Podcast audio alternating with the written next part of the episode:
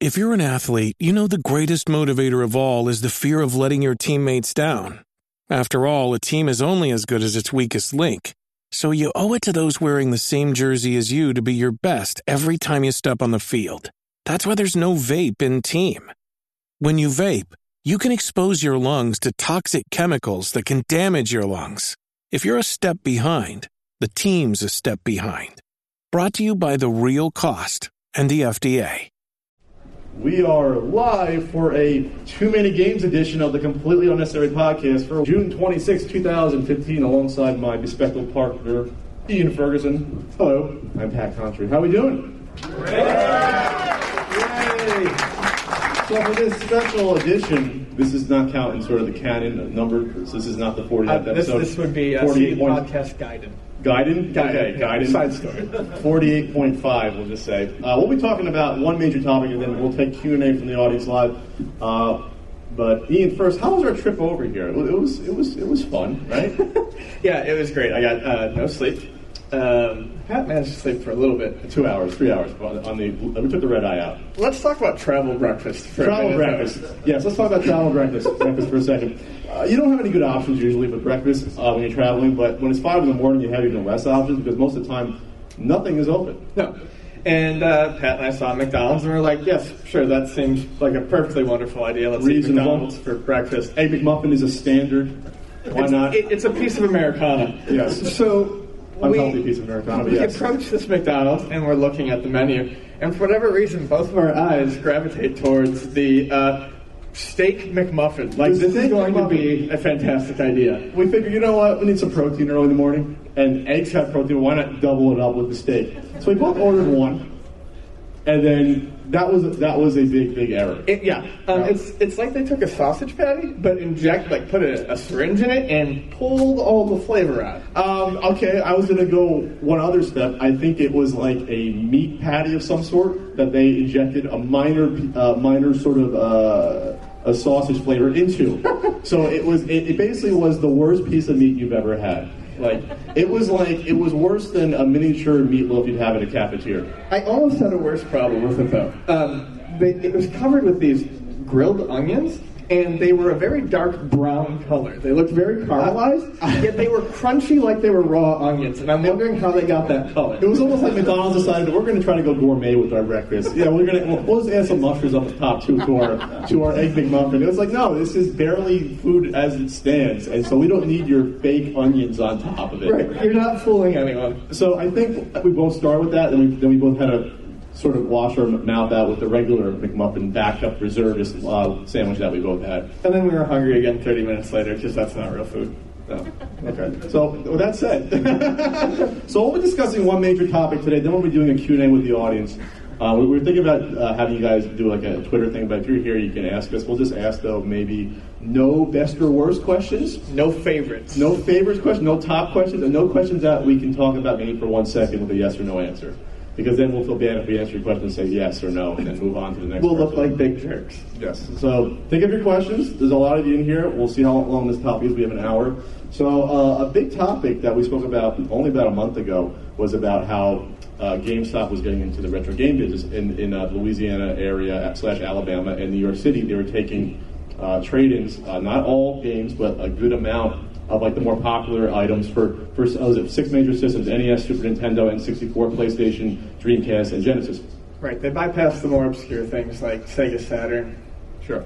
Uh, and so there was controversy or people talking about will the prices rise or not? We'll see what happens.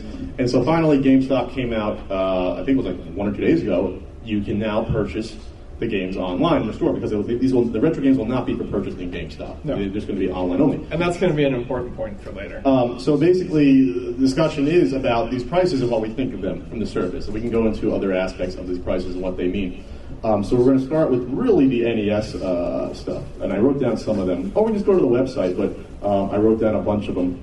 I have a very um, professional sheet of notes that I can, I can also read off of that I ripped off the back of a magazine in the hotel. So if you go to GameStop's website, uh, you can find this. It's not really on the front page. You can find it. And here's the con- you know and then you have some classics by system, and then you have some examples. We'll just leave the examples up here, some of them. And, and this is a good example right here. We'll get into. But we'll start with some NES prices. Well, I think which um, I wrote down separately because I don't think I, I don't have the internet in here.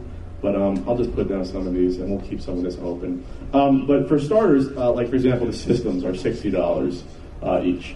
Uh, for the NES Model 1 and the top loader. And people at first were like, wow, the NES top loader is $60. So, I feel like that's okay. We're starting with that. You can start with that as So- a, a point. There's a lot of things that they have on there for what looks like a relatively decent price, like an NES top loader for 60. Um, they have Suikoden 2 up there for I think 80 or something. Um, there were uh, there's there, there was a few other things that generally go for much more that were that were very cheap, or at least half price, three quarters price. Sure. The problem is, is they weren't in stock. No. And as someone who constantly checks GameStop's prices because I have to remain competitive, this is something that they do a lot. They will take something, say like a Xenoblade Chronicles after it gets scarce, and they will list its used price at $45, but they won't have any in stock. And this is kind of a bullshit way of them basically they can give you less for your trade in for as long as they keep that price point where it is. And once they build up a certain amount of stock, they can do whatever they want with the price. There's no guarantee that price will stay at that. Right. So some of the prices that people are kind of excited about, you're going to notice none of it's in stock. Yeah, real quick, if you look at like the Dreamcast section, maybe 5% of the games are listed are actually available at this point. There's like five or six pages of games that, are for sale, and maybe five are uh, available. So yeah, the problem. So for a top loader, yeah, sixty dollars is fantastic if it's in stock.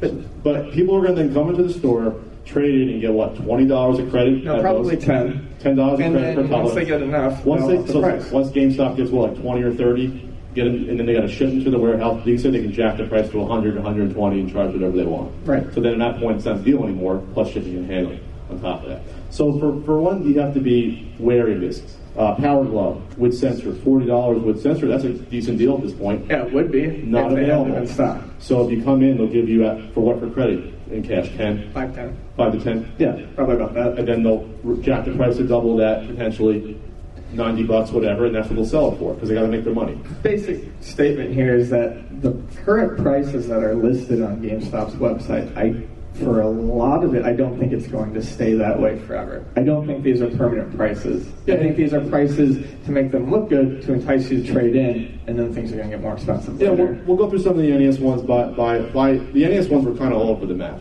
There were some that, for example, Super Nintendo, we thought for the most part were on target.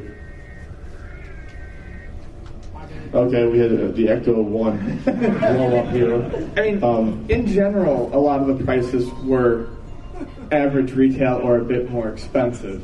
Um, but it's an online store, and you can't see the condition yeah. of what they're We'll selling. get, we'll get into that for the Genesis, because that's when it makes a difference. Yes. Uh, but it does for the NES as well. So let's just start with some of the NES stuff. We'll just rifle through these. Uh, Castlevania for $25 for the first one, we thought that was high. right. Um, Power Pad for twenty five dollars. We, we kind of disagree on this one. I think that's uh, too expensive when you add in shipping. Shipping will be fifteen dollars for a Power. Pad. Oh, I didn't disagree. I mean, I said it especially because you know these guys aren't testing these power pads. They're not. They're not playing world class track meet when these come Sure. in. Uh, Mike Tyson punch out thirty five. I think at that point that's reasonable. Uh, at this point, because it's so popular, sure. Yeah, I think, I think we we need to preface by saying that there's people online that are saying, um, well, the deals are really high and blah blah blah. And it's like they're basing a lot of their uh, prices on eBay and what they probably see at whatever whatever retail store they decided to go online to, Lukie Games or whatever, whoever at GameStop decided those prices. So it's like you're you- you're gonna you're not gonna get a deal at GameStop. Obviously, this isn't flea market prices. Obviously, Right. I hate to say it, but if that's what people are paying on average, a retail chain is going to charge that. Sure. So the, the, the, what what were you saying when we were discussing this before? The, the day of the deal is, is over for the most part when it comes to, to retail stores. Yeah. And look at this as a retail store. Uh, so we have uh, Ghosts of Goblins for 15. That's that's about double what it should be going That's for. the- so that one we thought was too much. I really think Kirby's Adventure Yes. for $25 is a crime That's to be that much. That's really shooting for the moon. Uh, so you can tell that GameStop is looking at first-party titles and, and maybe jacking them a little bit, or, or recognizable properties, which we'll get into in Super Nintendo Right. in a bit. Batman for 15, I think, is high. Yeah, that's a five dollar game. That's a, one of the most common third-party uh, NES games. Double Dragon for 20, I thought was high. a little bit. Sure. Uh, Kickers for 25. You, you, you think that's all right? That's five bucks over, probably average. The Mega Mans were interesting, right? Mega Man 3 for 30 and Mega Man 2 for 35. The problem with Mega Man is it's constantly rising, so you can never really say one way or another, but those prices didn't seem too far off the mark. Paperboy for 18, I think, is probably double what it should be at. And same for Yoshi, I put down double. Yoshi for $10 seems high. Uh, oh, yes, it's one of the worst games ever made, and, And it should go for three bucks. And the last few we'll, we'll talk about just because it brings it crystallizes a few of our points here. Fifteen dollars for Pac-Man. Which version are you getting for Pac-Man? Are you getting Namco or are you getting Tengen? And the price difference is massive. Well, not massive, but It's it's double. Yes. it's more than double. So basically, there's three versions of Pac-Man. The website shows the Namco version, licensed Namco version, which is the hardest to find one. That's like twenty-five dollars. You're going to pay twenty to twenty-five. Um, the Tengen ones, which is two versions, they're, they're both common for the most part. six, ten. six to ten at most for the gray or black version. So when you're spending fifteen dollars through GameStop, which version are you getting? And I will guarantee you that the one, the first one that's, that go out the door will not be the Namco version. They'll be the easier, more common Tengen versions. Right. And that's an issue. That's an issue because then you can go back and say, well, the website doesn't show that one, but they'll say, oh, it's Pac-Man, it's the same Pac-Man. So for the fifteen dollars, they're charging more, and they might be snickering some people thinking they're getting the uncommon version, but they're not getting it. They're not going to get the uncommon version. GameStop is still very unaware that things like variance and condition mean something. I mean, even as far back as the uh, the, the guy saying that, oh, if we have a box full, we're just going to send it out. You- They don't understand the market in Okay. any way whatsoever. And then, so yeah, so so be, be careful on variants like that. And then, um, then Bart versus Space Mutants for thirteen dollars. To me, was kind of a head scratcher. That's like a five dollar game, at least. I mean, when I sell it, and it has to be once. It has to be based on brand recognition. yes, so that's one that, that the GameStop goes. Well, people like The Simpsons. It's still on TV. That Bart kid. We'll just arbitrarily do thirteen dollars, and I don't think I saw any other game really for that price. You know, and then te- finally, Tecmo Super Bowl for, for thirty dollars is like double at least. I'm going to be honest.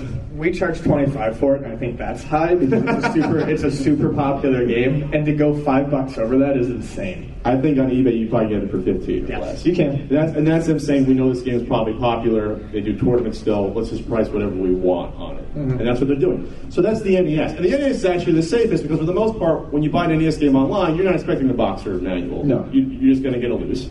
And condition, I mean, you can have some condition differences. For the most part, those NES labels are sturdier than other cartridge labels, more than Super Nintendo and Genesis, I'd say. A little bit. It's a little bit.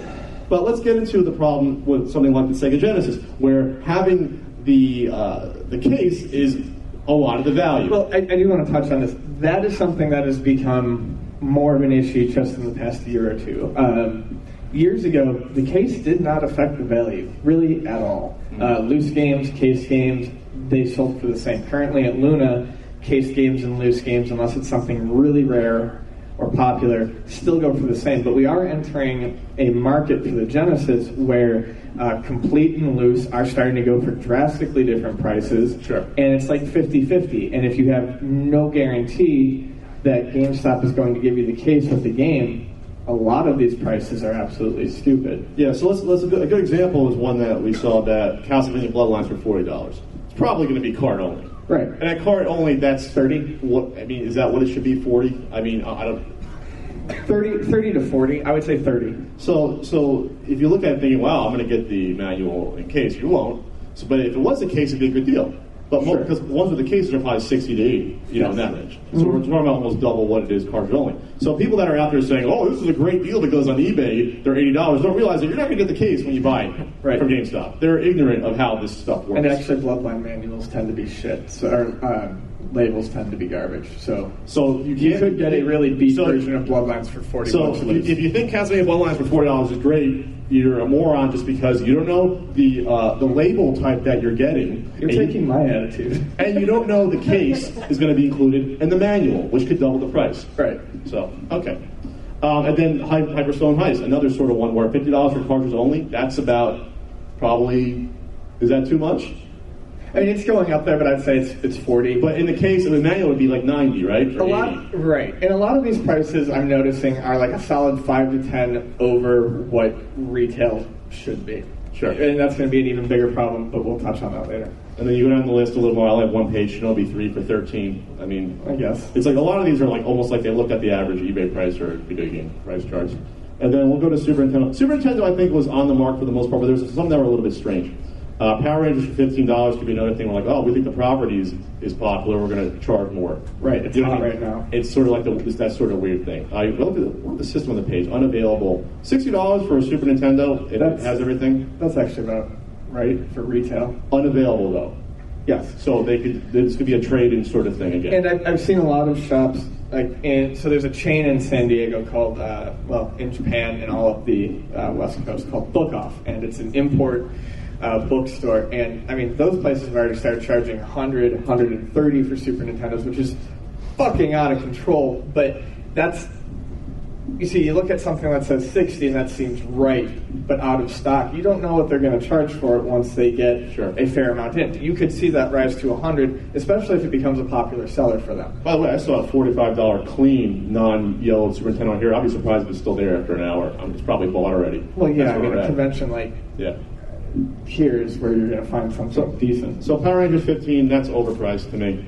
Uh, Return of the Jedi 15 is overpriced. Which one? Return of the Jedi, it's a little bit overpriced. All those Star Wars games are like 8 That- to 10. Another one of those where it's like it's a property. Then Bart's Nightmare for 25. Now this is an uncommon game. It's not. You can't. They're not very common. But it's it's like Rollerblade Racer on the NES. It's no good, it's uncommon, and it doesn't sell for more than 10. Um, Bart's Nightmare is decent, it's not great, but that should be a $15 game all day long. Uh, Mortal Kombat for 18. That's sort of That's critical to me. that, that's insane. That's- no blood, a bullshit version of the game, and to, to further, but, but to make it even weirder, Mortal Kombat 2, which is a very decent arcade port on the Super Nintendo, is selling for 15.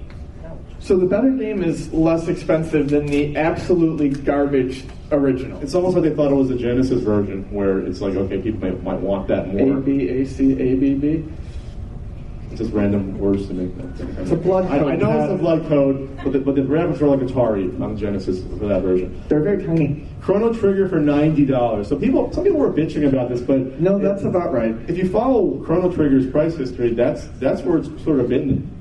Yeah, I have to make a statement here with that too. Um, we all want deals, but these, I mean, the popular games are just raising in price. At some point, you have to stop yearning for the days of old because that's not where we're at anymore. Especially for a game like Chrono Trigger. right. If you go if you go to a flea market, if you see it for sixty dollars, they go, oh, that's a deal now. You can get it for 80.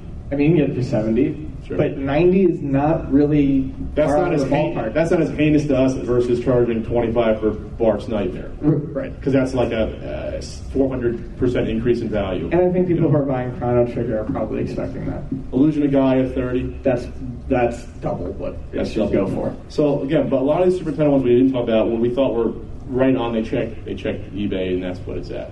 Yeah. Um, go to N64 real quick.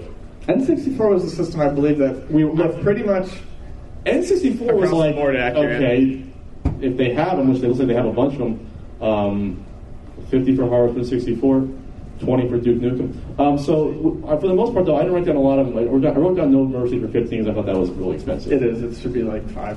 Because people know it's like, oh, it's an awesome wrestling game. People like it, so maybe we'll just charge 15 for it. Wrestling's big again. I mean, I mean, kind of GameStop slash FuncoLand used to kind of do that with some of the popular ones that maybe you could still find, but like, oh, we know people like this. Because even Mike Tyson's Punch Out 15 years ago was like a 15 $12 game at like FuncoLand. Right. You know, in the early 2000s. But they were selling off most of the NES stuff for 25 cents. Yeah, it wasn't. It was still, it was still expensive for that. Uh, PlayStation had the biggest selection. Um, just real quick though, they had Mega Man Legends 2 for $70, not in stock. Right, that was another big one. I mean, that is on. I mean, if you look at retail average, even auction, true auction price, we're talking about minimum of a hundred. That's another one that I actually. And here's the thing that, that's scary, especially with PlayStation games that are that that expensive. Uh, loose disc is a way bigger bummer if you get that in the mail than loose Oh, cartridge. yeah. If you paid, even if they did sell it for seventy, if you paid seventy for a loose disc of Mega Man Two, I'd, I'd cry.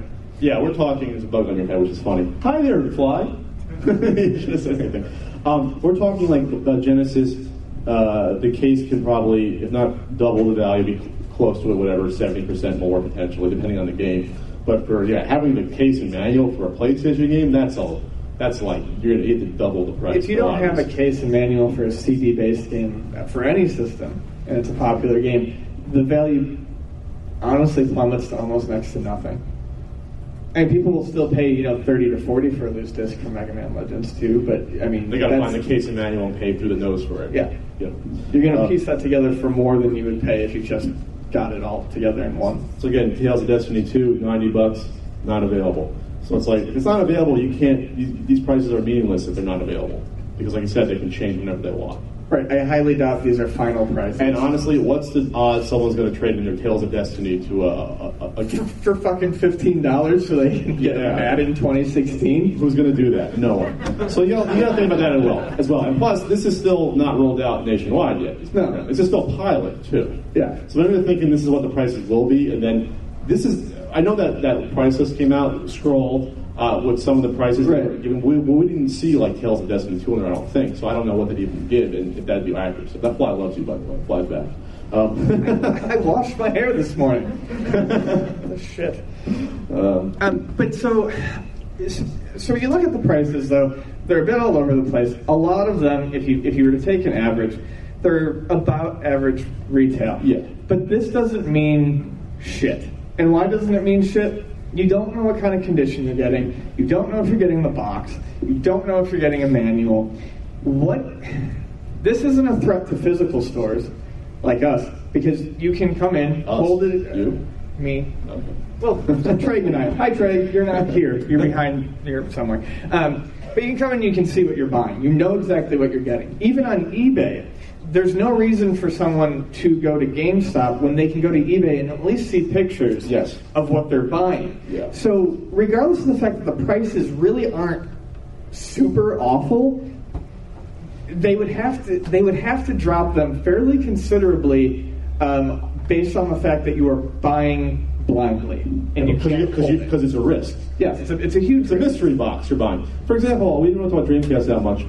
Uh, system was fifty dollars, which wasn't available, so no one traded in Dreamcast yet. I guess there not enough of them to put it up for sale. Um, but all all the Dreamcast games, out of all the Dreamcast games, there was like maybe two or three available for sale, including Sonic Adventure, and that was it. It was like they didn't they didn't even have like the common games for sale. What do they have Power Stone 2 at? 60? Or seventy. Yeah, 70. I think we saw it for 60. 70 is, What was it at? that's another one where if you buy it and you got a loose disc, You would cry. Uh, you would run your You would cry. garments and gnash your teeth. yeah, Because- you'd be very because you sad. wouldn't want to spend more than fifteen bucks on it or twenty bucks on it by the disc. 20 loose, 15, yeah. So um, And Alan likes you. Likes both of us. um, so yeah, so uh, either way, I think if you say either way, if you say these woe the world, these are the most horrible prices, I think you're wrong. And I think you're wrong if you say these prices are great. I think you have to be careful when you when you yeah you have to be even so big. You got to be very careful because for the most part these prices are on target. But again, if you're buying a Super Nintendo or Nintendo game, that could be fine. But if you're buying a Dreamcast game where you don't know if you're getting the case, or a Genesis game you don't know you're getting the case, be Right. They, they would be they would be relatively on target if you knew what you were getting. Sure. Um, and like I said, a lot of these I could see being raised as time goes on. You sure you washed your hair? That flies loving you again. I washed the shit out of my hair. you had shit in your hair last night? I don't remember that part of the evening of the, the excursion. and it was pretty impressive. Um, so there's not much more we can talk about with this. I, it's interesting. I still don't know the odds this is going to go national and, and deal with it. No, no, no, no. I mean, so I have a friend uh, uh, behind enemy lines who's a manager at a GameStop. The enemy. Cobra, the enemy. Yes. Uh, I can't name him. He wears a ski mask at all times. Um, he sends a lot of business way. He's a super nice dude. Uh, but even like as of two weeks ago when we were talking about this, uh, there's managers all over the country in, in GameStop, even regional managers, who really don't know anything about this retro thing going on. They- they have no idea Which is happening. yeah. So, That's kind of so, so there isn't even a memo that's been passed down the line to tell people uh, about this. You know, tell the other shows about this retro program. To me, that doesn't instill a lot of confidence in this progressing, especially when, like on certain systems, half your freaking stock isn't available. I, I, not even half. Like I said, on Dreamcast, it was like maybe 5% of the game. I don't know. When we ran it down, it was like everything was out of Everything was not there. No one, no one traded them. You in. got Zombie Revenge and Sonic the Hedgehog, and uh, there wasn't even a freaking Virtual Tennis. No, there, was, there wasn't a virtual tennis. I think everyone Unless- owned two Virtual Tennis. Everyone had at two least of them. two. Dreamcast. You, you, You, loved just you just woke up and you found it. You- yeah, they packed it in. People didn't realize it. They were just stuck in the system. Yeah. A second said, "Ah, let's throw a virtual tennis in there. A couple. Throw a couple. Throw that guy. People love playing as Jimmy Connors. It was a good Uh, tennis. Jimmy Connors in there?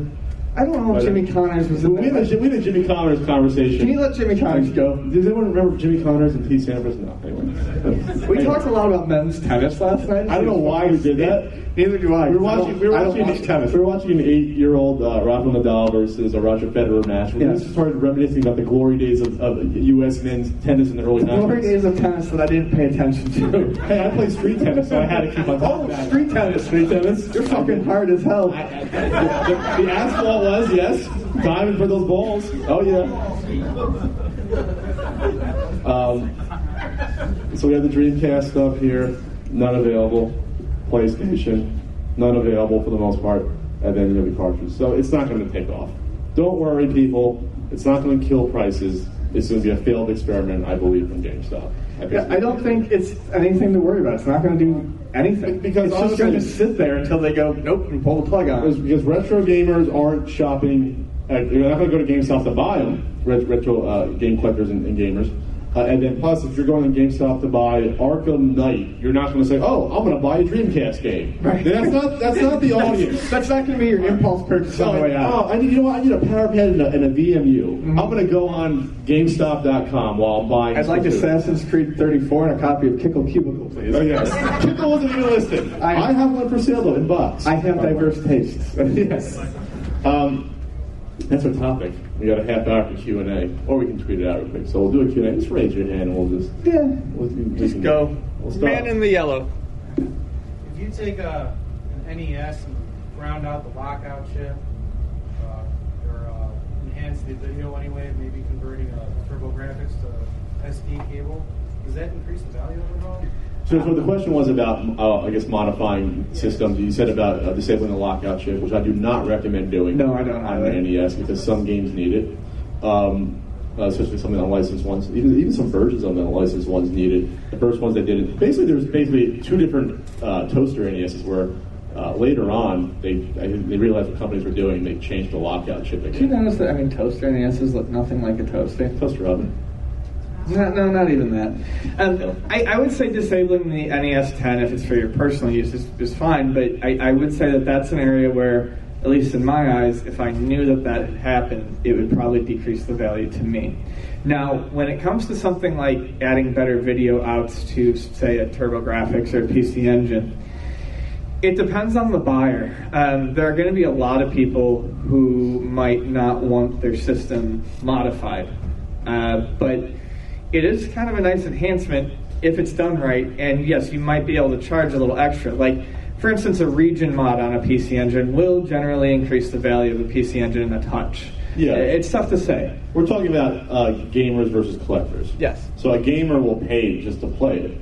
So I just got, um, well, I didn't get it modded, but I just paid to have my my uh, Sega CD Model One had to be uh, repaired. I had had my uh, Turbo Express recapped, so I had to pay something to do this. So that value will always be in in these consoles that are modified. That value will have to stay in there in terms of the, the cost to get this done. Right. So it's not like it'll ever be cheaper.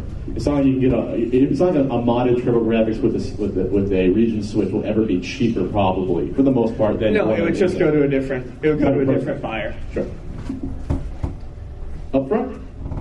Uh, for Pat, when you go to the flea market, no matter what, how good of a deal that you get on something, what's what what do you get out of buying an NES game that you already have, even if you even if it's a great deal? Trade bait, the thrill, the rush of. The question was finding an NES game that um, I might already have. So it could be trade bait. The thrill of the rush. The thrill of the rush. It's like gambling. It's like repelling. I hate to say it. I hate to say it. it it's it's also sort of getting back at it um, in terms of because a lot of uh, collectors fund their collection by uh, the selling of some of the games, doubles, what have you.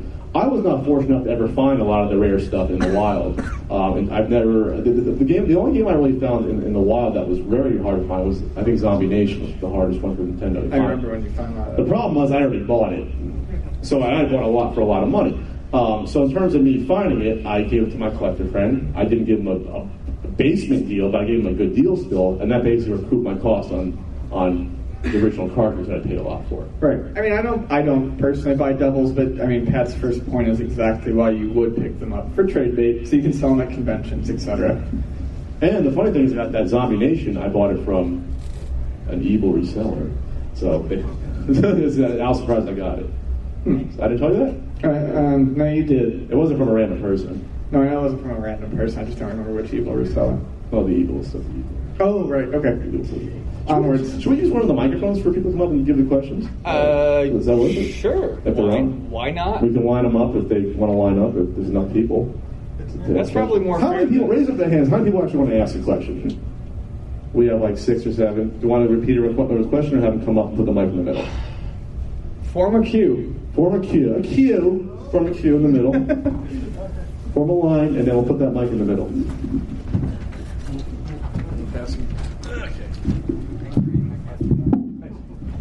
There you go. Just pass it back. Question. All right, so I'm in the test area for the GameStop right now. Okay. And and the, and the one thing that a lot of people don't know about is Crash Bandicoot 2. You bring them a copy of that, they give you $16.50 for Crash 2 loose. Could be any condition.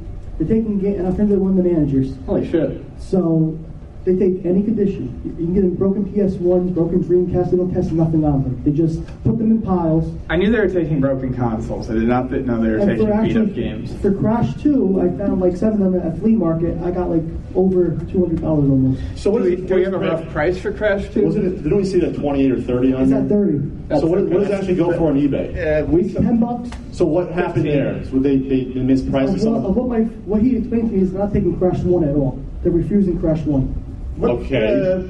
the, I, I told him, I'm like, are you serious? They're refusing So Crash 1. did someone taking Crash 2. is someone trying to corner the Crash Bandicoot 2 market at GameStop? No, I mean it's really popular. We get calls for it all the damn time. Crash one through three on the PlayStation, but they're fifteen dollars. But if this is doubling the price at least, Yeah. that's making and for disc only too. And Pat, I just have a question for you. I watched your TurboGrafx video. Okay. Where did you live to win it? Because I'm from that area. Uh, I was in northern New Jersey, so I mean that's one of the main markets. So basically, the question. Oh, you have a microphone. Yeah. So it was a newspaper. Uh, I think it was, I think it was a Star Ledger, in northern Jersey. Shout out, Star Ledger. It's still existing? Yeah, it's- yeah, People is. still write Yeah. newspapers and buy them and read them. Um, so it was it was in the uh, the comic section at the end. And you had to answer questions about Nintendo games because at the time no one had it. This was, this was uh, 1990, so TurboGrafx was out for a year. Why not TurboGrafx by showing us It some was Nintendo knowledge? where is the plant in the last uh, stage of, of the Double Dragon? At the, like, where, where's the plans? Is center, left, or right? Mhm. What is Bonk? Is he a caveman? It's basically giving the answer, and it was a bunch. It was like four Is, months. is he the caveman? So Fly or I out? guessed on the Double Dragon once, I never got to the ending of the game on Nintendo. But the other ones I knew, and I and clipped it out and sent it away. And then it came back. I think like this was probably like in September. Then by November, I think by December, they sent it back saying you need to get you need to get a notarized response. Remember how notarized responses were big, and now it's just for legal documents. You got to find a notary. So my dad thought it wasn't true, so we didn't send it back notarized. So I almost didn't win it probably, but they still sent it. My thanks, Dad. Um, so that's that was the contest. Because I know it was pretty uncommon in that area back then to even find them. No, uh, well, Toys R Us had them. Um, some of the chains. Remember, Lawrence Taylor was associated with one of the chains. What was the name of it? It was like, like Was it Bradlees maybe? wasn't Bradlees. It was it was uh, there was one on Route One in, in Union, New Jersey. Was it Caldor? Wasn't Caldor. Another No. one that's gone. Uh, it's just sad now. 'cause I love all these stores. Um, it was it was a store that just basically sold electronics and TVs, and I bought Battle Royale there. So they were they weren't in just Toys R Us. They were in other electronic stores in northern New Jersey. But so you could find them. But if you went probably to Pennsylvania, good luck. You know what I mean? Good luck even now in the wild, all I find is really Nintendo stuff. I'm a big oh. TurboGrafx fan, I- but I got lucky finding Express for a hundred. But Three other week- than that, it's like nothing. It's like Oh, dry. five weeks ago, I did find another TurboGrafx stash at a flea market. I don't know if I told you that. Mm-hmm. And again, it was one of those things where it was a TurboGrafx and about 25 games. And that's the only time when I find it once every two to three years only. That's how it is. Yeah, I don't think it's just here. I mean, I we I I see Turbo stuff come through the store twice a year, maybe. It's just that now people now people are holding on to it, but before no one had it, obviously. Thank you, Pat. All right, thank you. Next question: the Q and A on the CU podcast live edition 48.5. Okay, um, for Ian, um, what was the last rare or uncommon game to come across the counter at your game store, and how much credit did you get for it? Three cents. Um, it was Harvest Moon, uh, Super Nintendo, in a perfect box, no manual. Uh, I believe we did 150 in credit on it, and I think we sold it for 250. Okay. Uh, for Pat, uh, what was the last rare uncommon game you bought? What, did I just find one for Super Nintendo I thought was weird? The Football Fury for Super Nintendo? Yeah, Football good. Fury for Super Nintendo um, was a game that I'd never even heard of, but any of my Super Nintendo knowledge isn't really great. I got it for five bucks, and I'm like, I'm picking it up. Because I'm at the point now where I'm picking up these just really weird Super Nintendo games that are fun. Because, not, not for the value, but if I wanted to get them 10 years from now, that Football Fury would probably be like a $30 game. If like the, if it goes the same sort of route of, you know, a Football Fury would be like a Tecmo Cup Soccer on NES. Right, You know, where where- it was seven ninety nine forever, and now it's like forty or fifty. Yes, so that's the way I'm looking at Super Nintendo now. It's like if I find it cheap, I'm just going to buy it. I'm not going to seek it out. I'm never going to have a full Super Nintendo set. I was talking to Ian about I don't want a full N64 set, and I have all the hard to find games. I could easily complete an N64 set, but I have no desire. to. I just wanted to say that the uh, Tecmo uh, uh, Tecmo Cup Super, Super Soccer game was like the best moment of the last marathon. Why? Oh, because did, did you score it? Forget. No, you were playing. We we we uh, made the uh, shot pass choices together, and it was very very tense. It was, was it tense? Yeah, we won. That's a. Oh, we it, did. was, it was very fun. I think we scored one goal at least. two. Two. Oh, It was wow. close. That was really a moment for you. That was a bonding moment because I don't remember that. And again, I- you know, I don't remember lots of moments from the. F you. And it's, oh, I wasn't polite. We're live. Thanks. Thank you. It's not like you edited it out. This is a non-live version. Uh, you're right. This isn't like being broadcast out. I don't have the Wi-Fi and the GoPro going. All right, first I have a comment, then I have a Uh-oh. question for each of you, and then a joint question. A joint question, that's Ian. Joint questions are Ian. First comment, where can I get a Danny Sullivan? Do you guys have any? No, we don't. We don't have any do Danny not Sullivans any. here. I should have tried to record in the market. I know. If I really was smart, I would have bought them all, then talk about them on the podcast and drive the price. Because people said that's doubled in price that past year or so. But then again, it was- At least that game's fun. At least it's a fun game. Yeah. It's a fun game. All right, uh, the question for Pat is, uh, with price expanding on games for rarer games or whatnot, do you ever condone uh, emulation, like EverDrives? stuff Oh, like yeah, yeah, I, I have no problem with it for the most part. I really don't. Um, I talked about it. One of the, I mean, obviously on the NES Punk videos, I'm, I'm playing a persona, a character. But uh, when I talk about emulating Dinosaur, Flintstones Dinosaur Peak, I, I mean it. I, there's no reason you have to spend $800 on Flintstones Dinosaur Peak for a game that's above average at best. Yeah. there's no reason to do it. There's just there's no reason you have to go out and spend $800 on Peekaboo Strip Poker. You know, it's just it's like why, why, why are you doing that? You know, and especially, I mean, obviously, if you want to clip, you want to clip. If you want to play it, I don't. These companies aren't losing money. They don't. They're not. They don't have them out for sale. You know, is, is Taito doing anything? They're going to care about re-releasing Flintstones Dinosaur Peak? Probably no. not. Eh, well, Taito doesn't really exist anymore. Which is sad. None of the good places exist anymore. Jaleco gone. Uh, my question for Ian is, being a PC Engine slash Turbo guy, are there definitive games that you must have in your collection? Um, I think any, you need at least something from the Soldier series, Blazing Lasers. Um, I'm really, really big on Legendary Axe 2. I like that game a lot. It's fantastic. You should definitely own Ys Book 1 and 2. Just sold it. 3 is n- 3 is good, but it's not as necessary and it's very expensive at this point. The good news about it, talking about PC Engine specifically or slash Turbo. Uh, You said like PC the CD, or like the whole gamut. Oh, well, yeah, the shooters are fantastic. Yeah, so I mean, I mean, a lot of the shooters, um, stuff. I, I mostly play like a lot of imports, and I'm trying to think of what might what might, be in the U.S. market. But these definitely. Um, Neutopia is a really good Zelda clone. Bonk, obviously. Oh, Bloody Wolf can be had for next to nothing, and it's fantastic. So unlike even though the PC Engine can get expensive, especially if you're going for the TurboGrafx sides of thi- side of things, it's not like the Neo Geo where the base level games you can afford are crap. You can actually get a lot of really good stuff for sub twenty. And then um, if, it, if it's an expensive shooter like Soldier Blade, get the PC Engine version because you don't have to worry about A lot cheaper. you don't have to worry about there's nothing to translate, you know, or the platformers. And then the last one, when is the best time to go to your flea market, specifically Kobey out in San Diego? Early, get there. The best time is to come in at 5 a.m. with the sellers and walk Yeah. around, but I don't do that. I've been offered to, to go in with sellers and, and say, hey, I'll come in my truck. I'm like, I, I have to sleep. I Yeah, just like, is can't. there, is there a better Come month into my than others, truck. like That summer? sounds pretty dubious.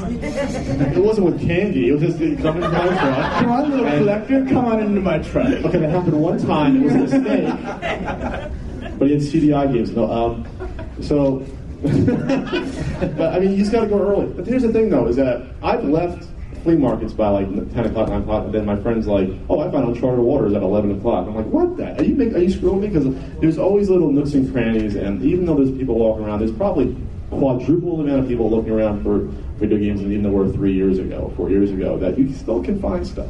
Yeah. I still, I still, even I still have a good story, maybe once every two months, but like the Sega Saturn Mortal Kombat 2 I found, like $2. Yeah, I'll be I'll be opening up the shop and he'll call me and just ramble into my ear. Because I have to Three because, minutes. because I have to justify this part of my existence to someone, and he's close to it. You know, he doesn't care. I, I could be hit by a truck. You know, like, oh, Pat's gone. All right, I'd weep. we're podcast. I'd weep. Weep. Thanks, guys. All right.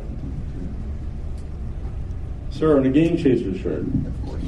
Where did it when it first went online. Um, my question would be for the both of you. Oh, he's got it written down. Yeah, yeah, yeah. I had this like in context. Okay, do I have to like, we have to like write it down ourselves to translate? Or, like, No, no, this is seriously very short. oh, okay. Half paragraph. Um, I just wanted to ask both of you uh, if you believe the use of shipping games out for grade dramatically or negatively affected gaming pricing overall. For shipping to what? Uh, to get it graded. Oh, for, for sealed games. We haven't. We haven't. We, we, we, we, we still want to talk about. We want to talk about uh, prototypes at one point and grading prototypes. That's a whole different conversation. Yeah. For, for, for sealed for sealed games, though, I look at it as a pyramid scheme.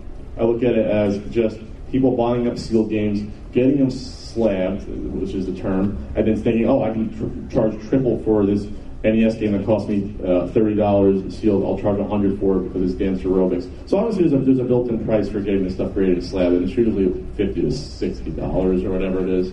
The bad news, I think, about grading sealed games is that,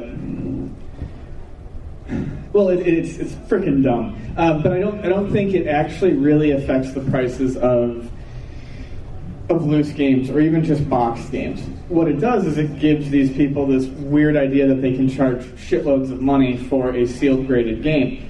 And if they're getting that money, well, that's kind of on the buyer too. Yeah. I, I feel like the night, the thing that, that I don't, the reason why I don't fret over it so much is because it, it stays in this weird little insular community that actually gives a shit about that, and it only affects them. Yeah, sealed collectors are a different breed. And, I've, I've, and Nathan did this to me. I'm like, you're not really a video game collector anymore. You're not really because if you're not, if you don't care about the actual game or what's on it, you're, if you don't caring about honestly the condition of the cellophane it's wrapped in, you're not really collecting games now, are you? And one Just guy, collect anything that's wrapped in wrapping. And one guy who has almost all the sealed games is like, uh, yeah, pretty much. I mean, honestly, because they don't know anything about the games themselves. We, we could have started a paper bowl collection at Target this morning. Paper bowl collection, seal collection. Yeah, when we were looking for paper. Okay, we were looking for paper bowls for cereal at Target sealed. today. They're sealed. Why They're not? sealed. Why I not get them all? Oh, you said getting graded? Yeah, why, why not get them all? Well, that'd be, that'd be a qualified grade because you can open up the twist tie, so it's qualified. Well, no, some of them, some of them did not have a twist. tie. Oh, okay. Okay, back to the regular scheduled conversation before Ian went to that segue. Um, so, um, what was I saying now, Ian? What was I saying? You're talking about sealed collectors admitting to you that they're not really collectors. Yeah. I mean, basically, it comes down to, uh, and I, I spoke about this before. Um, if, like, for example, like uh, there's there's some ex- expos where you have developers come, Howard Phillips, you have Howard Scott Warshaw, and who would these guys appreciate more talking to? A guy that said, "I love your game, I own the game, here's my beat up copy," or a guy that says, "Yeah, I own your game sealed." Which basically says like I have no intention or desire to play it. Now there are collectors that will buy a sealed version of a game. I have some sealed games and games I love, but I also have top secret episodes that I can play besides the sealed one. Sure, like I, I've always said, for a reasonable price, I don't want a sealed copy of DuckTales just cause, but probably just that, only that. I think we talk about depletion of the market, though. Uh, depletion of the market, of people trying to go out and get them just to get them slabbed as an investment, and that might that might increase the sealed prices because of that alone. Right. Where you're, where you're taking out, say, you take out 20, even twenty percent of the sealed ducktales out of the market because people are, are bidding more to get them, or hitting those buy nows, thinking, oh, a, a 180 buy now on a sealed ducktales, well, I can then buy, uh, flip it for 600. When when maybe a sealed ducktales in an auction might at the time went for only like 100. You know what I mean? Like so, it, weird psychological stuff happens on eBay with this. So. Thanks, guys. And I just wanted to say thank you for sending out a uh, three box set from when we needed your indie. Uh, Well, oh, yeah, thanks for thanks for purchasing it. You, you keep me fed. Thank you very much. I need Uh, on, on steak muffins. On steak McMuffins, that was probably three seventy five. Thanks, guys. Thank you. How are you doing? So, Uh, so I know you guys do a really good job of detective work with counterfeit boxes, counterfeit manuals, counterfeit We, cards. we're on the prowl. We have We got we're gumshoes. Yes, you guys are really good at detecting that and letting people know what to look at. We're out. good at pointing out bullshit. I, I think. So I wanted to know if you guys uh, ever really run into or uh, know a lot about counterfeit hardware. I saw on eBay a few months ago some counterfeit Net Yaroze PlayStations. Uh, like maybe they're color treated or something. I don't know if you guys, if you ever run into that at Luna, people trying to bring in bogus hardware. Um, I okay. So the only counterfeit hardware, legitimately counterfeit hardware I've ever seen um, try to come through Luna was for a while, about three years ago. I had a bunch of people bring in Game Boy Advance SPs that, when you turn them on, uh, even with a cartridge in them, uh, booted directly to a multi-cart and they felt flimsy. I mean, they felt like if you squeezed it like oh about as much as a grape, uh, I mean, it would have cracked the plastic. and I've, I have not heard of counterfeit Net Yarozes, and that's that's shitty. Um, but I mean, yeah, counterfeit hardware does exist out there. If you can actually get your hands on it, though, it's really easy to tell because the plastic feels like garbage in your hands. It's awful. So, and I can't imagine there's a huge profit margin in it. I don't know if it's going to be as rampant as, say, like counterfeit Pokemon, which I always joke, but not really joke, that 75% of Pokemon you can buy online is counterfeit at this point. All right. Well, uh, thanks for the word. No problem. All right.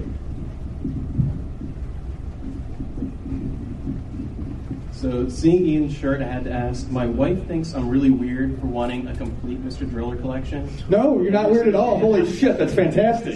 Thank Go you. for it. And have you ever, either of you, ever played the GameCube exclusive game with the giant Tower of Druaga level?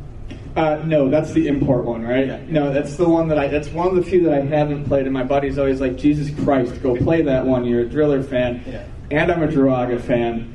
Oh God, I love Namco. Um, no, I haven't played it yet. I really do want to. Honestly, I should. I should just bite the bullet and import it, but I, I just haven't yet. You need to get it. There's no like translations needed, and it's like 20 bucks. Yeah. And yeah, giant Tower of Druaga level. Must have. Uh, okay, yeah. Now that you put that back in my head, I will do this. Thank you. Hey, so two questions. Um, one, I guess that either of you mostly Pat, but then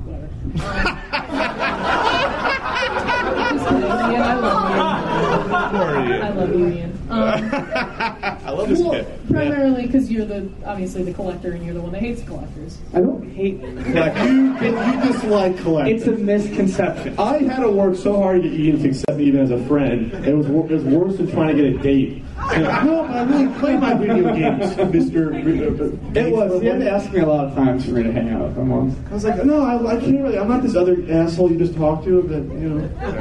Oh, my job jades me. Anyways, sorry. No, no problem. Um, so I, f- I have a feeling I know the answer, but um, with games like uh, Leisure Suit Larry re-release on NES and uh, Battle Kid, do you consider like newer popular homebrews to be part of the NES library? Do you think that you like need them to be have a complete set or anything? No, I mean I look at it as what was made during the lifespan of the system when it was supported. So for Nintendo, that's 85 to 95. Okay. That's when the game's released.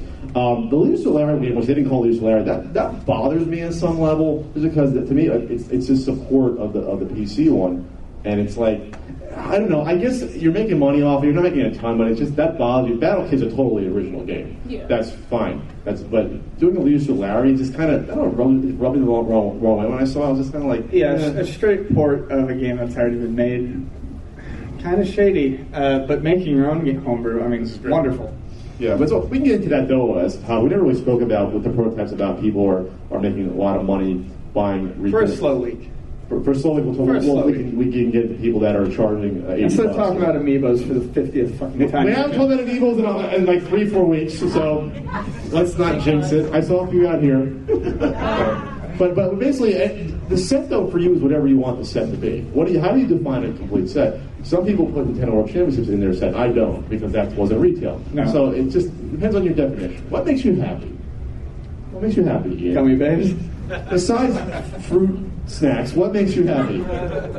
Namco? Okay, next week. Okay, next. And then um, Dum Dums. Yeah. real quick, Dum-dums. I don't want to. I forgot to Uh, bring, I forgot to bring Dum Dums to give out to you guys. I, I, I honestly forgot.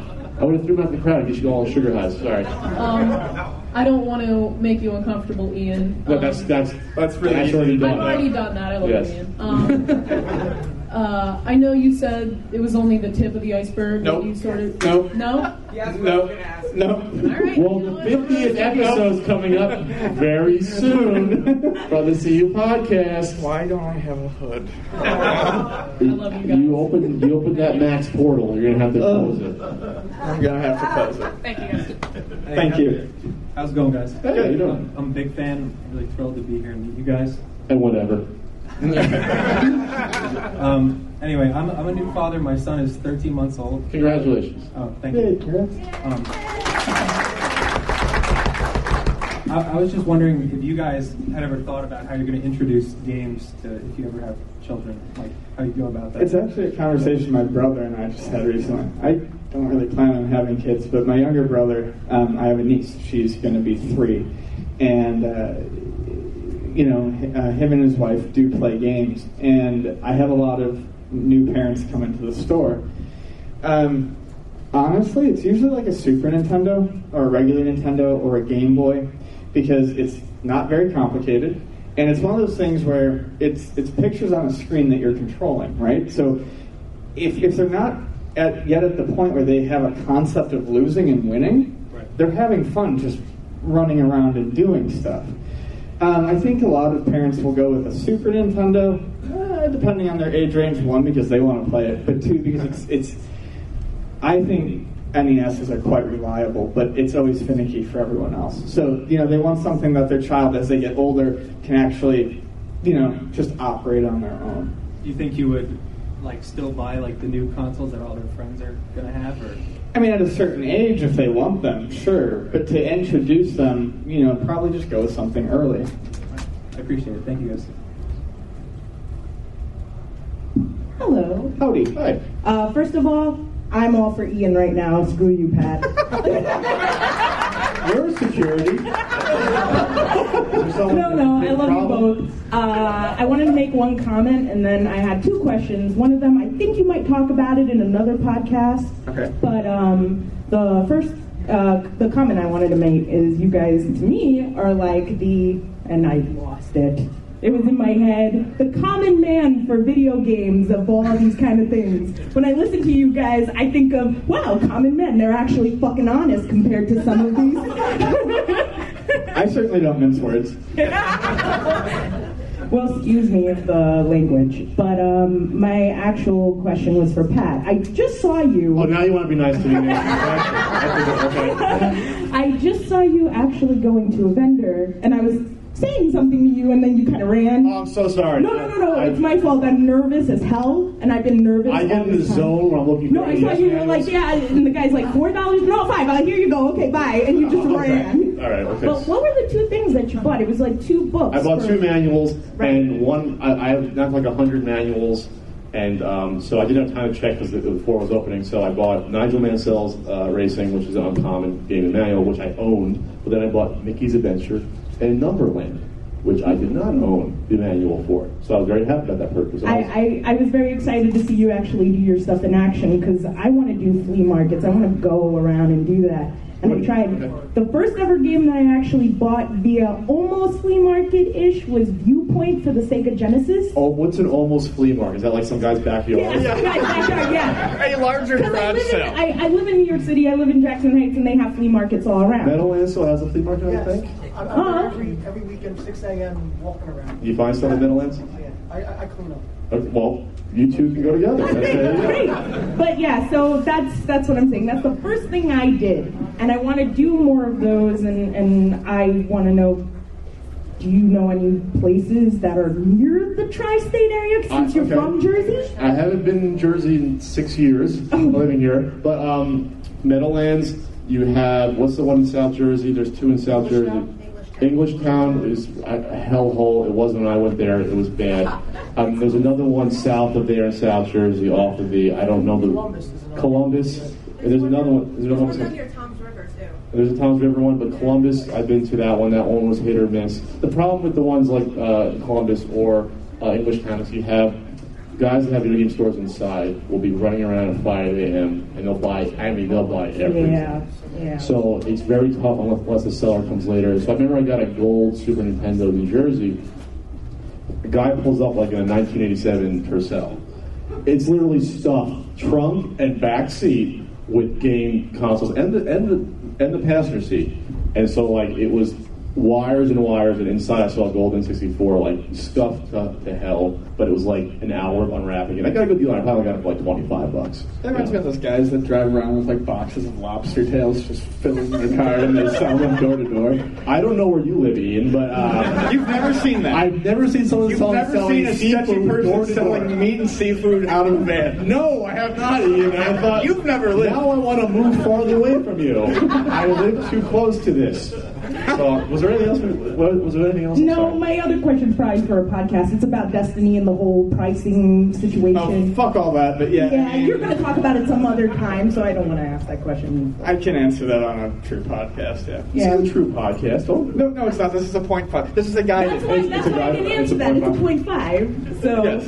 If it was a comic, it'd be like a zero comic, like Rise Zero. Right, exactly. Okay, it's a C podcast Zero. That's what we're gonna call it. It's, it's like a five pager. five pager. Yeah. Okay, thank you guys. You're welcome. And it's, looks like it's Karen. I think that's Karen. Karen, nice Yeah. to see you, Karen. Hello, Karen. Hi. Um, I've asked this question um, for the CU podcast before, but uh, since I'm talking to you now, now you have to answer it.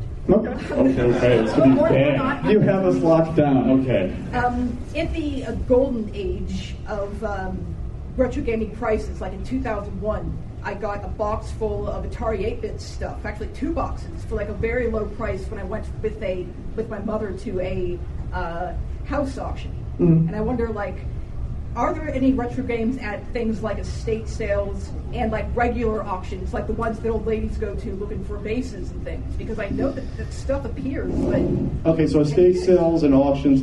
You can Estate find sales, yes. You can find anything. Especially like old computer stuff, like you're talking Atari 8-bit, Apple IIe. Yes, because that's kind of video games. People look at that and video games as different. The video games were probably sold a long time ago. The stacks of Atari or Apple IIe discs with games on them probably weren't even looked at there or thought of as worthless. So yeah, I think you'd probably find that stuff at estate sales, but not so much games.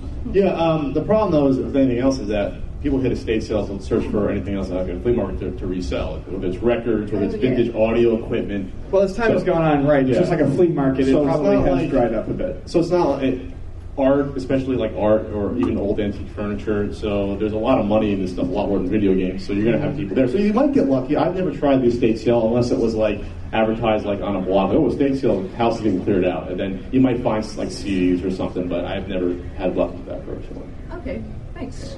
Thanks for your time. Karen, we'll talk later. Karen, Karen and I are collaborating on a project, which I might announce soon. Oh, Oh, people are like, what is that? I don't know, but so before we go, we filled up the CU podcast. You guys, any of you guys? I see Karen had a shirt on, the CU podcast shirt. Uh, you guys knew about, knew about the podcast shirt. We're, we're coming out with the second one. You want to see the design? It's preliminary. It's not final. Our goal is to have your entire wardrobe. Uh, Microphone in. SCU podcast. CU podcast socks, maybe pajamas. This is Oh, the shirt. pajama pants. This is not going to be final, but this is going to be. It's a rough, rough idea. The design. Where is it? Podcast, T-shirt. That's going to be the T-shirt design.